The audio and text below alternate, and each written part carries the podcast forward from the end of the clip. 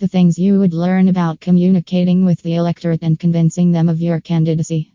Well, the digital marketing industry has been doing just about the same thing in a business context ever since digital became part of our lives.